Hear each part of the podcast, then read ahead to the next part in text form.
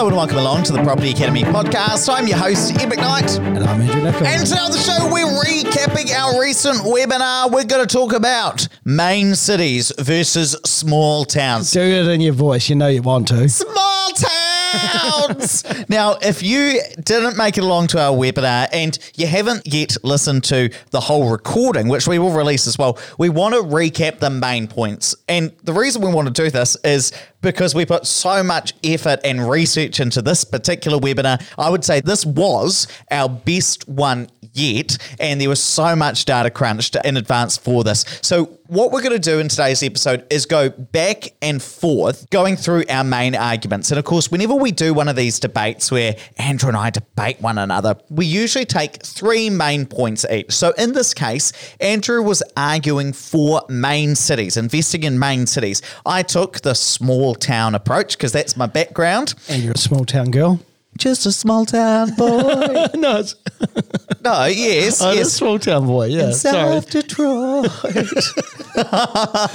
so let's get into this, Andrew. What was your first argument at that webinar, just briefly, going for main cities? Look, the main thing, my takeaway was it's about capital growth, and 53% of investors want security of capital gains and tenancies. So that was my main focus. And, you know, we know with the main centres, you've got a stronger economy, more diversified economy, and main centres provide more consistent capital growth between the suburbs. And so we looked at the data around how the highest growing suburb in Hamilton and the lowest growing suburb, the spread on that was far less significant than somewhere like Northland or Manawatu, Wanganui. And then, of course, the other factor is population growth. So if you take Auckland, for example, over the next 20 years, there is expected population growth of 33%. That's huge. And then Canterbury, 19%. Southland, one of your smaller regions, less than 1%. And the West Coast, of course, negative 3, which we always love to have a we go at West Coast. And so, of course, why the spread being low is important is because if you pick the wrong suburb in a small region or a small town, you're going to end up potentially really suffering. Whereas if you get the wrong suburb in Hamilton, it has far less impact on that capital growth. And population growth, of course, the reason that's important is because we need demand to actually have capital growth apply. And of course, you want a large pool of tenants. So if you've got large population growth, then you've got a far higher chance of finding a tenant when your property is vacant. Ooh, very good arguments. Now, coming over to small towns, my first and opening argument is that it is much cheaper and easier to get into. And my evidence is this the average house price in Auckland is over $1.1 million. And so, if you're investing in a property with a 40% deposit, you're going to need equity of $460,000, usable equity of $460,000. If you go to a small town, and I'm thinking Buller District, which is in the West Coast, the average house price there is only about $230,000. In fact, it's less than that as at December 2020. That means even if you're investing with a 40% deposit, you need less than 100K to get going. And that's going to make it over five times easier than if you were investing in our largest city. And so for investors who are lighter on equity, who don't have half a million dollars in their own house in terms of usable equity, which they can then use to invest in Auckland at a 40% deposit, it's going to be so much easier in a small town.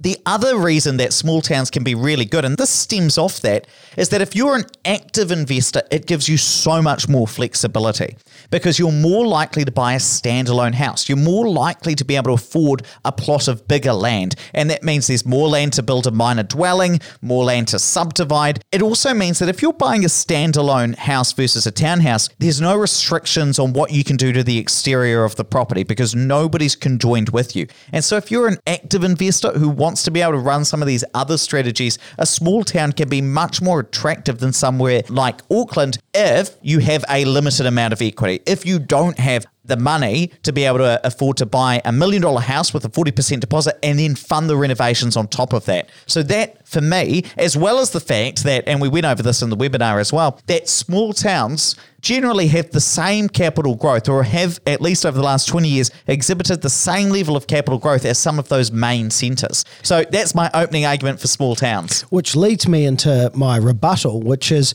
around the consistency of capital growth because it doesn't just matter what the total growth is, it matters when it happens too. Because if you end up buying a property and yes, it gets the same growth, but over a much longer period, if you're wanting to grow a portfolio you're going to be stifled if you don't get that growth right away. And if you have 10 years and it's relatively flat and it doesn't allow you to buy the next property, you're going to erode your usable equity pretty quickly by doing this. And so what we did is we looked at the regions which recovered fastest after their peak in 07 and 08. And so Auckland was the absolute fastest. It only took three years, eight months to recover. Canterbury was second with four years, two months. Bay of Plenty, five years and six months at third place. And Waikato at six years and four months. So these larger regions recovered a lot faster. So if you bought in one of these regions which are larger, then the recovery happening sooner is obviously really important. Take on the other end of the spectrum, West Coast took 12 years and six months. That's huge. Gisborne, 10 years and nine months. Southland, nine years and three months. So buying in those larger regions gives you more certainty around that capital growth happening in a shorter period of time.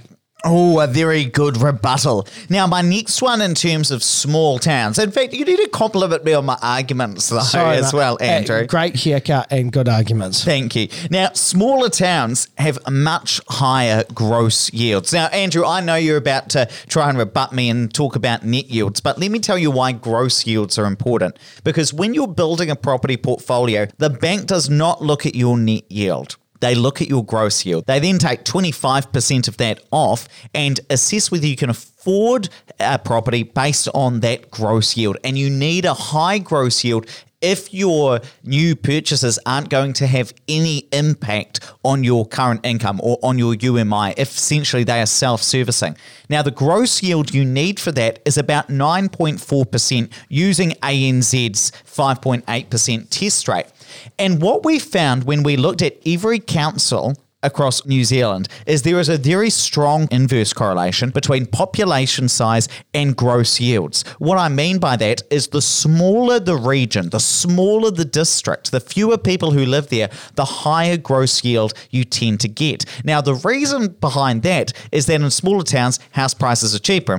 And so within the webinar, we looked at some of the top highest gross yielding suburbs. And these are places like Cobden in Grey District, or Mataura in Gore, Blaketown in Grey District again, or Patea in South Taranaki. All of these suburbs have really strong gross yields. And if you buy a decent yielding property, within those suburbs, you're probably going to pass the bank servicing tests and have a self servicing property.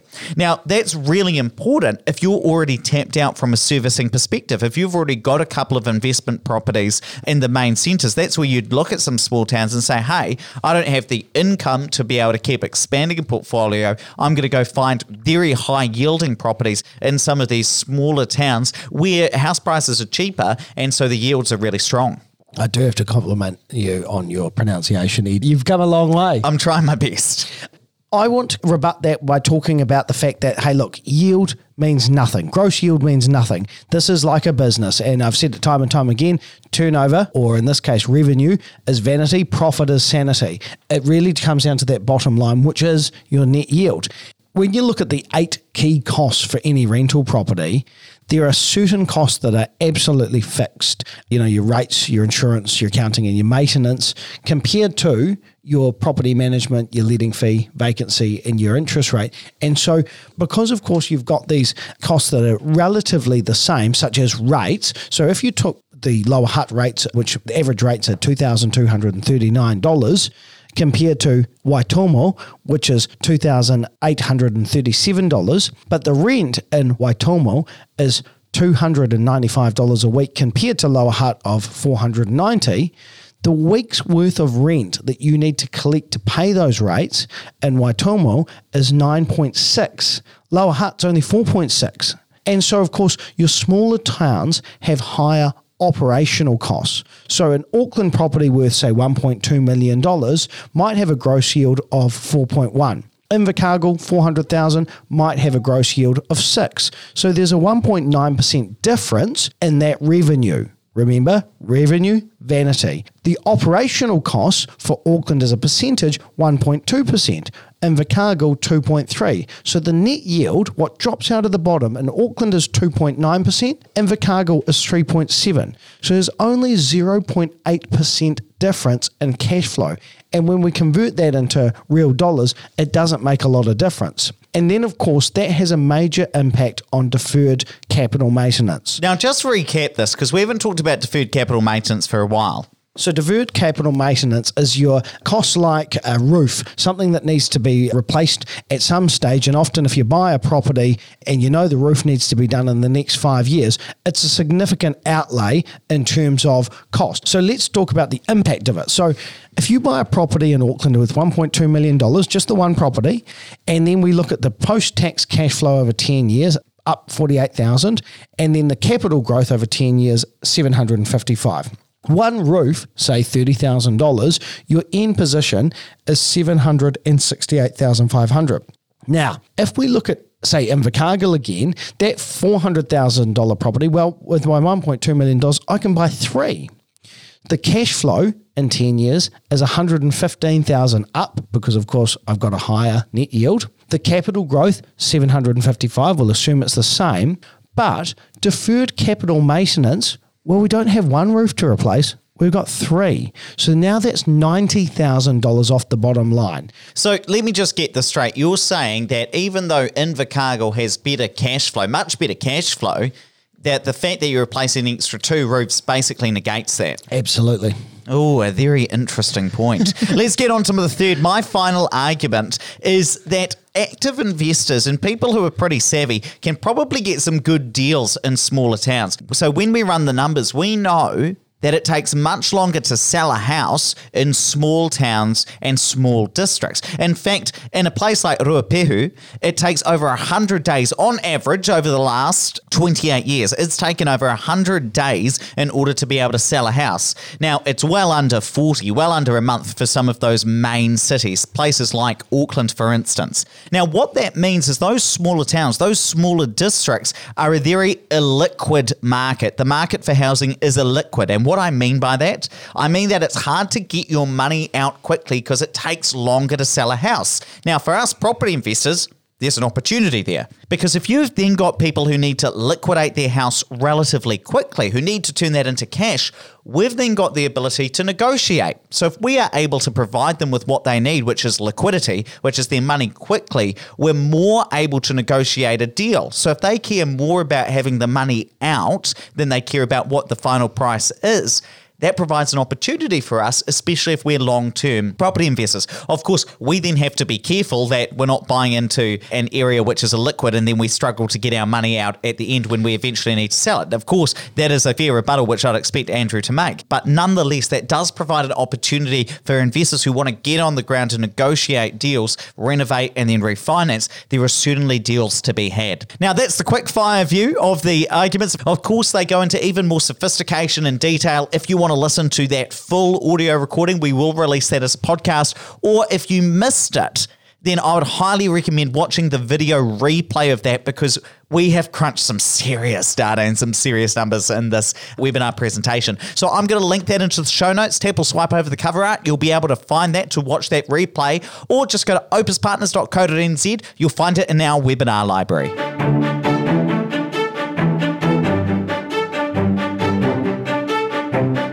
Thanks for listening to the Property Academy podcast. I'm your host, Ed McKnight. And I'm Andrew Nichols. And we're going to be back again tomorrow with even more daily strategies, tactics, and insights to help you get the most out of the New Zealand property market. Until next time.